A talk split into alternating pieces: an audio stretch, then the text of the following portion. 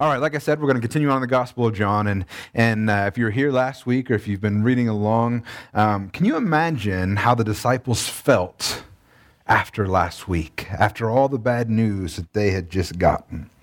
So let's recap all the news that the disciples had gotten, really, in, in just this last evening. Jesus just told them that he was going away. He had previously told them that he was going to die in John 12 32. He had just told them that one of them was going to betray him. He just told Peter that he would deny him three times. And in Matthew, if you read this account in, in the Gospel of Matthew, it's recorded that during the supper that he said that all would fall away. Can you imagine? You've been walking with the Lord, you're expecting victory, and you get all this news. Could you imagine how they felt?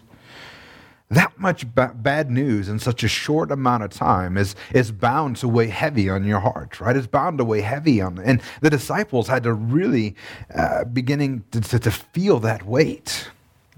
I mean, you know they were in need of some encouragement? And that's the good news is today, as we start in chapter 14, you're going to see Jesus start to begin to give them that encouragement. You see, he encourages them to believe in him and believe in the Father, and that, that you know, the reason he's leaving is because he's going to prepare a place for them and that he would be back for them. You see, all the bad things that Jesus described would happen, that they were going to happen. But the good news is, is it wasn't the end. Amen? Amen. So let's start. John 14, 1. He says, Let not your hearts be troubled. Believe in God, believe also in me. So, as we just discussed, in the midst of all of this bad news, it's just like, have you ever gotten so much bad news where it's like, can, will this just stop? Like, one bad thing happens, you're like, that's okay, we'll get through it. And then it happens, something else happens, and you're like, all right, we'll still get through. But after a while, you just start getting beat down, and you're like, God, is this ever going to stop? How am I going to get through this? And the disciples are getting that right now, and Jesus can see that their hearts are troubled. So he says, hey, don't let your hearts be troubled he begins to encourage them, and he continues to encourage them to trust God and to trust in himself. And you know, sometimes when you when you read this stuff, you might think Jesus is just you know, um, um, you know, compassionately saying these things like, "Don't worry, guys." Just believe in me and believe in God. No, this is a command. This, this is not just a good idea. This is a command to believe in God and believe in Him. You see, the, the next few days are going to be rough. You know, we have the hindsight of knowing what's about to happen. We know the next few days are going to be rough for the disciples. And, and, and this is to encourage them so that they can make it through those times. And I think this is some of the best advice that we could ever internalize ourselves as well. Because there's going to be times that you're going to go through some stuff. Matter of fact, you might be going through some stuff right now. Or you might have, have had stuff in the past, and you know that the only way to get through it is to put your trust in God sometimes things aren't going to be great, but this is the best advice you can get that you can follow is to continue to trust in God and to trust in Jesus. Because if our hope were wrapped up in only in the things that we were going through, our hope were wrapped up in, in only the now, then we would just be left in complete despair with, with nowhere to turn. I have felt at times in my life that there was no light at the end of the tunnel. I have felt times in my life where I'm wondering, like, how am I going to get through this? And if there was no God, I don't understand how people do. To be honest with you, for those who don't put their trust in God, I don't know how they get through life. But the thing is, God has promised us all so much. And as a result, that if we'll trust Him, if we'll believe in ah. Him, then our joy should remain strong in spite of our circumstances. Our joy isn't, isn't touched because we know in whom we trust, and whom we believe. No matter how bad it gets, we understand that He is the one that makes us strong. We understand that He is our joy, He is our strength, that He's never going to leave us nor forsake us. When we can put our hope in God, then we can see that there's a light at the end of the tunnel. We have hope. But even more than that, we have surety because God is faithful. Amen. And then he goes on in verse 2 In my Father's house are many rooms. If it were not so, would I have told you that I go to prepare a place for you? And if I go and prepare a place for you, I will come again and I will take you to myself, that where I am, you may be also. So he continues to encourage the disciples trust me, trust God, and know that my Father's house has many rooms. You may have heard this in other translations, translated as mansions. Actually, I was looking through all my translations, and the only one that does it is the King James Version and the New King James Version. And there's actually a little note next to it. If you read that, there'll probably be a little note that says, This actually just means dwellings. You see, the, the word here doesn't actually translate to mansion. It simply translates to like a room or a dwelling or a, place to abide. And uh, unfortunately, because of this translation, translation in the New King James Version, the King James Version, probably people have kind of created this skewed image of what heaven is going to look like. Like it's gonna uh, look like something you see on cribs or something, what you see the the uh, the uh, uh you know the celebrities are living in. But Jesus isn't trying to describe some grand manor that everyone's going to be living in. He's just trying to encourage them that, listen, I'm going, but there's room for you. That's the point of this encouragement is that there's room for you. There is plenty of space. I like how the New Living Translation translates it. I go back and forth with the New Living Translation. It's uh, in some ways I love it. It's a great it's great to read, and sometimes I think they take too much liberty in their uh, um, interpretation for you. Um, but I do like the way they wrote this. It says in verse two here, there is more than enough room in my father's home. So instead of in my father's house, there are many rooms. There's more than enough room in my father's home. That's good news because I want to live there someday. I'm glad there's going to be room. Amen. And then he reminds him, he says, Listen, haven't I already told you that I'm going to prepare a place for you? See, that they haven't put two and two together, that he has to, to die and go and, and, and become sin for them and, and, and become the ultimate sacrifice so that the place is prepared. But he says, Haven't I told you that I've gone to prepare a place for you? And if I've gone to prepare a place for you, then I will come again and I will take you with me he encourages them that he's going to return for them. He's not going to leave them there. And, and, and almost all scholars agree that what Jesus is talking about is not his resurrection.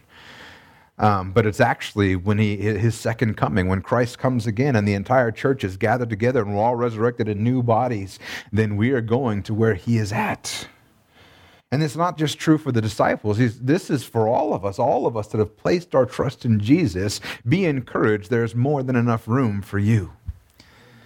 When I was in, in Africa, one of the uh, was before I was even ordained as a pastor, before we started the church, I went with um, um, a, a, group of guys from the Tucson church, Living Hope Family Church in Tucson, and we went to Africa and we did a, a pastor's conference. And it's actually an interesting thing because we weren't uh, sharing the gospel with others. We were actually ministering to to pastors because what happens a lot of times there is is missionaries will go over there and, and they'll go into a town, they'll spread the gospel, and they'll grab somebody and, and hand them a Bible, smack them on the butt, and say, You're a pastor now. And they have no training, they have no understanding, they've only been ministered to for a few weeks. So, what we did is we created a, a pastor's conference. All these pastors could come in and we could train them, that we could teach them. And uh, it was mm-hmm. actually an amazing time. But there was this one lady who was actually pastoring a church in her village. And the reason why she was pastoring is that her husband, who was pastoring in this little village, he had died. And there was nobody else. So she took it over. She continued to minister the gospel, and she's there, and we're preaching to them. And towards the end of the, the conference, it was like four days or so, four or five days, she just falls on the ground sobbing, crying out, There's room for me. There's room for me. You see, she didn't know that there was room for her before then. I don't know about you, but that's just amazing, amazing news. There's room for me, and there's room for each and every one of you. Amen. It's true for all of us who put our trust in Jesus Christ.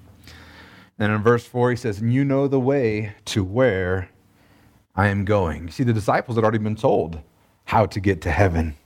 Jesus had been teaching them for several years now. And he already had declared who he was over and over again. And you're going to see in the next verse that uh, they actually did not know this.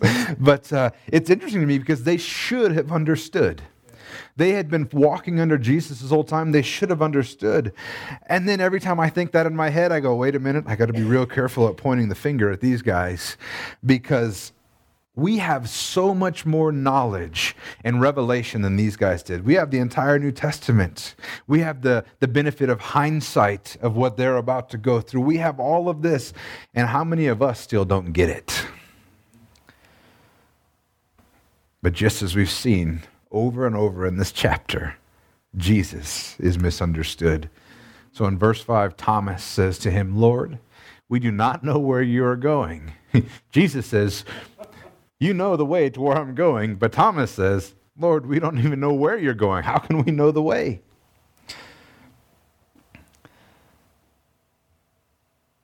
And this is Thomas that we all know and love. This is doubting Thomas, right? He's the one that uh, uh, said that he wouldn't believe until he could see the, the, the, wounds in Jesus' hands and he could touch the scar on his side. And, and uh, unfortunately for him, he's the one that voiced the opinion. Because the truth is, is this wasn't him.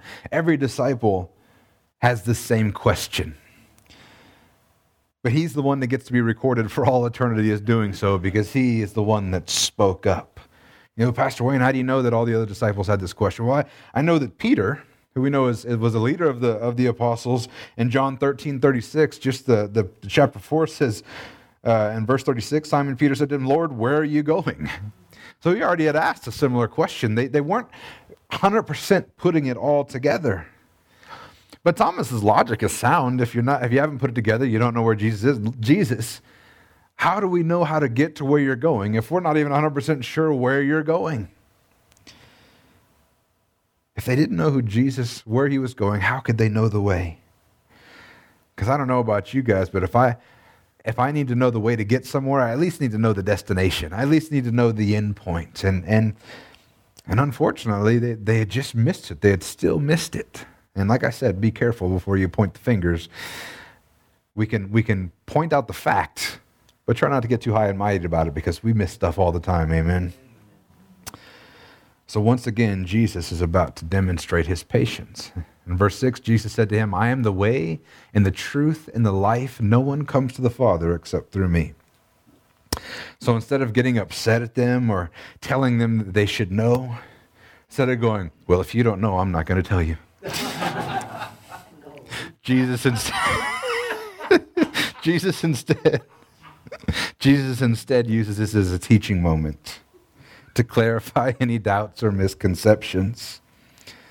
Who knows? Maybe the entire reason Jesus made that statement a second ago in the first place was just so that they would have the opportunity to express these doubts and these misunderstandings so that Jesus could ensure he had the opportunity to continue teaching because I mean you know this is this is a profound statement this is one that we need to understand so Jesus answers Thomas and he says I am the way Jesus, how do we know the way? He's like, no, you already know the way because I am the way.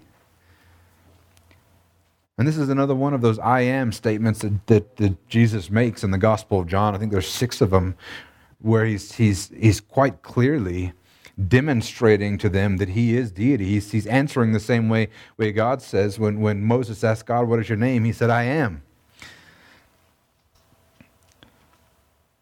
Also, by telling him this way, when he says, I am the way, he's also making it clear to them that he's not talking about a physical location, a physical destination while they walk on this earth. The destination is a person, it's the Father. He is the way to the Father. The Life Application New Testament commentary says it like this, and I liked it. He said, Jesus is the way to the Father. Jesus is the truth or reality of all God's promises, and Jesus is the life as he joins his divine life to ours both now and eternally. You see, Jesus is the only way to the Father. That's what he says here. No one comes to the Father except through me. And this is contrary to what many would like to try to get you to believe today with their fancy bumper stickers like coexist. The reality is there's not multiple paths to heaven. There are not multiple religions that all lead to the same destination. There is only one way to the Father, and it is Jesus. And there are so many that would argue this can't be possible. It's too restrictive. Or what about all the other religions? They think it's egotistical for us to think that, that, that we think that we're right. And this has always reminded me of like, can you imagine somebody being on like the fourth floor of an apartment building? The whole building's on fire, the stairway's on fire, all the other windows except for one window is on fire. And there's a fireman that's coming up on a ladder and he opens the window and he says, Hey, come over here. I can save you through this window. And they go, No, no, I really want to use a different window. I'd rather use the one. No, I want to use the stair. Like just completely ignoring salvation. That the path, that, that there was a way. So then you could argue, well, well, if that's the case, then how do you know for so sure that Christianity is the right one? And I think there's a lot of evidence for it. The first is that every other religion, every single one, is about how you can make yourself right with God.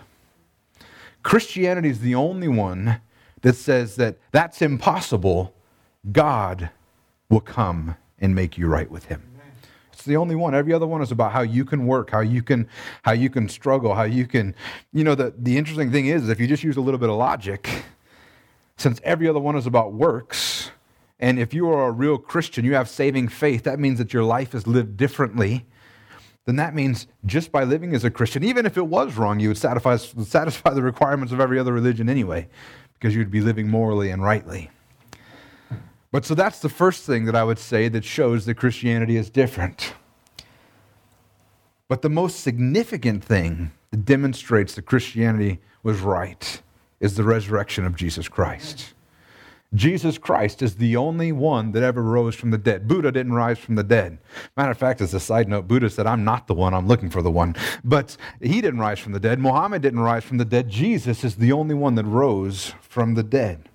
And there is a significant amount of evidence for the resurrection of Jesus Christ. And we won't have time to go through that all today, but I, I, would encourage you to look at the evidence for Jesus Christ and what he did. There's a book by Josh McDowell called Evidence That Demands a Verdict. Um, Lee Strobel has a book called, uh, what's his? Uh, uh, Case for Christ. They're, they're, they're, all amazing. They all have sections on the resurrection and the evidence for the resurrection and why we should believe the disciples. The, the evidence is significant for the resurrection. And here, here's the thing if God rose Jesus from the dead, he's validating everything that he ever said. And if he is who he says he is, then when he says he's the only way, he's the only way. So I think the question we should be asking instead of why can't there be more than one way, is why is there even a way at all? We don't deserve it. We certainly haven't earned it. Yet God loved us so much that He still made a way. And He said, Listen, I made a way. It's, and it's not even difficult. You just simply have to trust. I'm so thankful that God loved us so much that He made a way. Because I can be honest when I look at my life and realize that I don't deserve it. There's no way I could do it on my own. The truth is, before I understood salvation, before I put my faith in Christ, I just had this, this over high level overview of what Christianity was like, and I was treating it like every other religion, right? It was a list of things that I had to do. And you know what I wasn't good at? Doing any of those things that I had made up that I needed to do. I failed at them over and over and over again. I realized that, that without Christ, I can't live morally. I can't live up to the standard that is set. Nobody can. So I'm so thankful that in spite of that, God still sent his son so that I could be made brand new and that I could be set free and that I could be saved. Amen. And then in verse 7, he goes on, he says, If you had known me, you would have known my Father also. From now on, you do know him and you have seen him. So Jesus continues on saying, Listen, if you had known him, Jesus, right? If, if you had, Jesus, if you had known me, then you know the Father, right? And, and, remember, what is the point of what he's saying? He is the way to the Father. He is the, the connection point. And he says, listen, if you know me, then you knew the Father. It is by knowing Jesus that we have access to and can know the Father. By putting our trust in Jesus, we have access to the Father. As Joseph said earlier, the, the no, as George was praying today during the prayer meeting, I think that the veil was torn. What was once closed off is now open. We have complete and direct access to the Father. And Jesus says, as a result, you do know him, you have seen him. And for all those who claim that Jesus never said that he was God, here's another instance. He says, if you know Jesus, then you know the Father. They had seen Jesus, therefore they had seen the Father. This, this is simple math here, folks.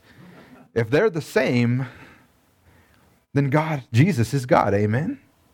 Because they are one. And then John 14, 8, he says, Philip said to him, Lord, show us the Father, and it's enough for us. So, surprise, surprise, they misunderstand Jesus again. I, I think this is John, the, the Gospel of John should have a subtitle How Jesus Was Misunderstood. Because it's just over and over again. You see, Philip isn't understanding what Jesus said, so he's thinking to himself, you know what?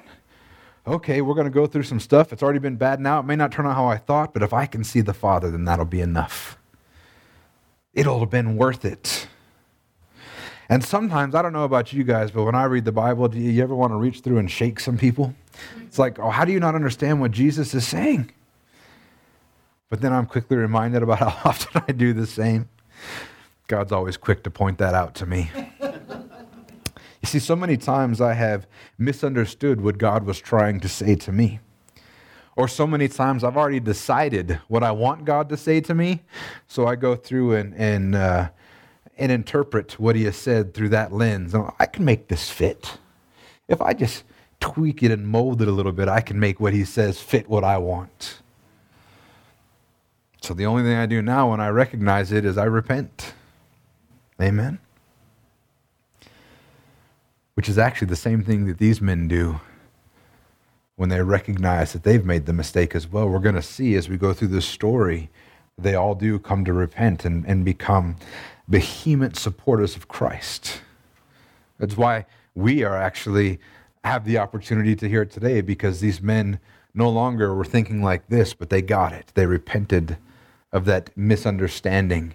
And then they went ahead and, and because of that, the gospel was shared to the whole world. So I'm quick to shut down those criticisms because the truth is is that I have hindsight and they didn't. In verses 9 through 11, it says, Jesus said to him, have, had I, have I been with you so long, and you still do not know me, Philip? Whoever has seen me has seen the Father. How can you say, Show us the Father? Do you not believe that I am in the Father and the Father is in me? The words that I say to you, I do not speak of my own authority, but the Father who dwells in me does his works. Believe me that I am in the Father and the Father is in me, or else believe on account of the works themselves. You know, a lot of times Jesus shows compassion, and sometimes he just rebukes. And that's what he does here. He says, Philip, what are you saying to me? How are you not getting it? Philip, don't you get it? When you have seen me, you've already seen the Father. Why do you say, Show me the Father, that'll be enough? Philip, you've already seen the Father. When you see me, it's Him. You see, Philip and the disciples should have put together by now, after walking with Jesus for three years, that Jesus was God in the flesh, in human form. So he begins to wonder. He says, Listen, Philip, don't you understand? And he says, Do you not believe? He questions Philip's belief. Don't you believe, Philip, that the Father is in me and I'm in the Father? He says, Don't you understand, Philip, that when the Father speaks, I speak, and when I speak, the Father is speaking. You see, Jesus is the complete revelation of God, the perfect revelation of God. That's why you've often heard me say Jesus is perfect theology. What Jesus does is God's will. What Jesus says is God's words. one of the things, and if you've been here a while, you know, you've heard me say it, it drives me crazy. You know, God works in mysterious. No, He doesn't. he really doesn't. He's, he's written us a word so we don't have to think about that. Matter of fact, the mysteries that were, were there in the Old Testament have been cleared up in Jesus Christ, and we can know God's will because he lived it out. Jesus lived out God's will. So Jesus says, Believe me. He says, Believe me that I am in the Father, and the Father is in me. Or at the very least, believe on account of the works that I have done. You see, Jesus says, either believe it because I say it, or if you don't want to believe it because I say it, you've, you've at least walked with me for several years. You've seen the works that I've done. These are all evidence that I am who I say that I am. At a minimum, just believe that. oh, someone's about to have to preach, I think. Hallelujah. Sorry, guys. But at a minimum, believe that. Because here's the thing you need to believe it. Because to know Jesus is to know God. And if you don't believe these things, you can't know God. Jesus had made it clear previously in John chapter 10, verse 30, that I and the Father are one. You know, this is one of the reasons, another one, uh, one of the reasons why the deity of Christ is so important. You see, if Jesus isn't God, then you can't see and know the Father by seeing and knowing Jesus. That becomes a problem. It's why putting your faith in the correct Jesus is so important. And the reason I say that is there are many religions that purport to have faith in Jesus Christ, but they believe in a different Jesus than the one described in the Bible. They don't believe that Jesus is God in the flesh. They don't believe, they just believe he was another prophet or, he, or, or, or he was a man of God or, or some other uh, different thing. But they don't believe that he is God in the flesh. And that's a problem because that's a different Jesus. You need to have your faith in the right Jesus, and that's the one of the Bible, the one that was God come in the flesh.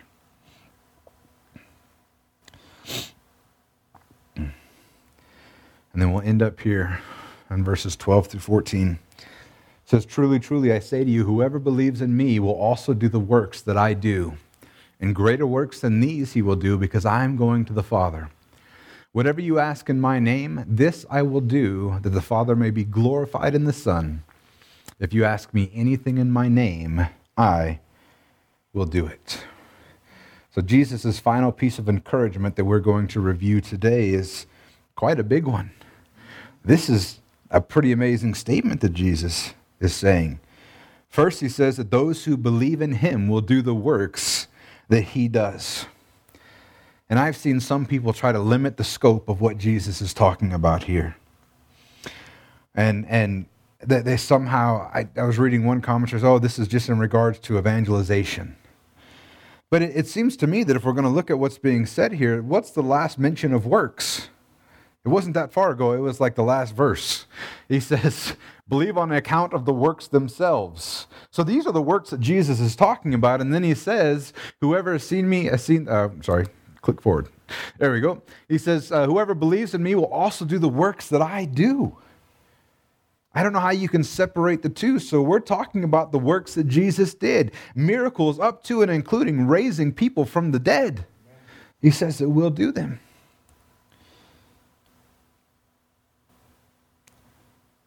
And not only that, not only will those who believe do those works, he says, but greater works than these he will do because I'm going to the Father.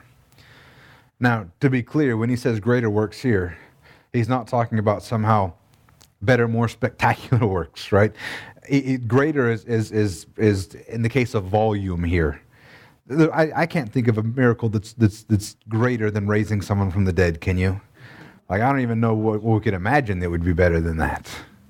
So he's not talking about uh, uh, greater in the sense of, of, of, more powerful or bigger, but in, in, the sense of more volume. And the reason I say this, he says he, this is because he's going to the Father. Well, Jesus is going to the Father and will no longer be doing works, but um, Whoever believes in me will also do the work that I do, and greater works than these will he do. So he's talking about believers. Not each and every individual believer will do a greater amount of works in Jesus, but collectively, over the, the history since Jesus, I can say that, that, that miracles have happened already greater than and in volume than Jesus has done. I've, I've, I've, I've heard accounts of people actually being raised from the dead from people that I trust who were involved. I've seen miracles happen. I've seen cancer cured. I've seen people healed. I heard a, a, uh, uh, uh, a, a firsthand account of a pastor that I trust was in a, in a prayer meeting, a bunch of believers, and they began to worship.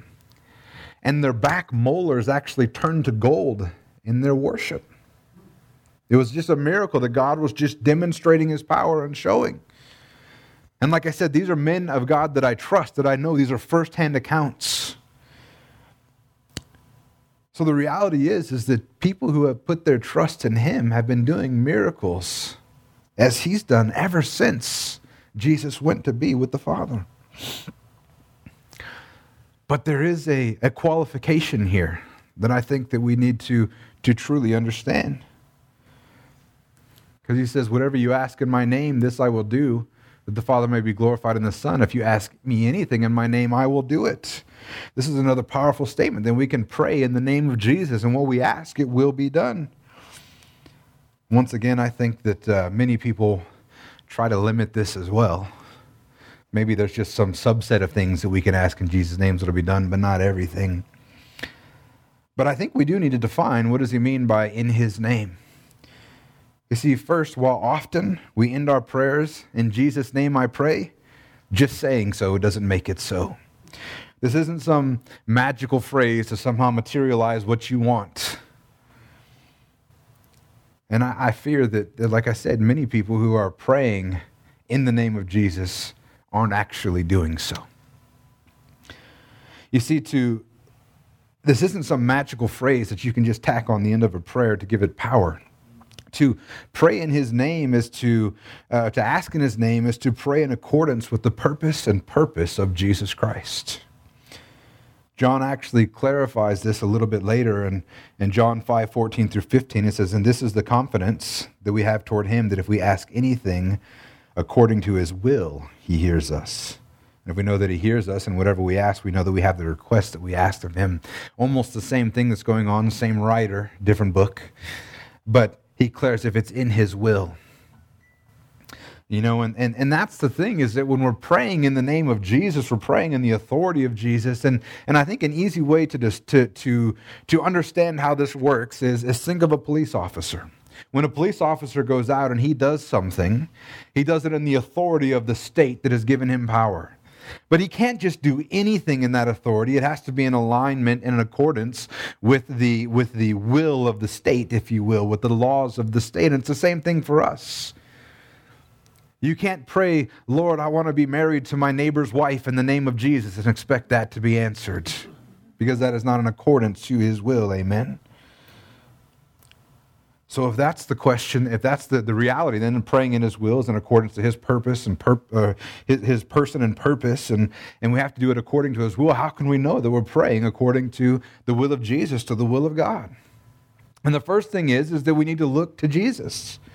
What did Jesus do? What did He say? And what did He pray?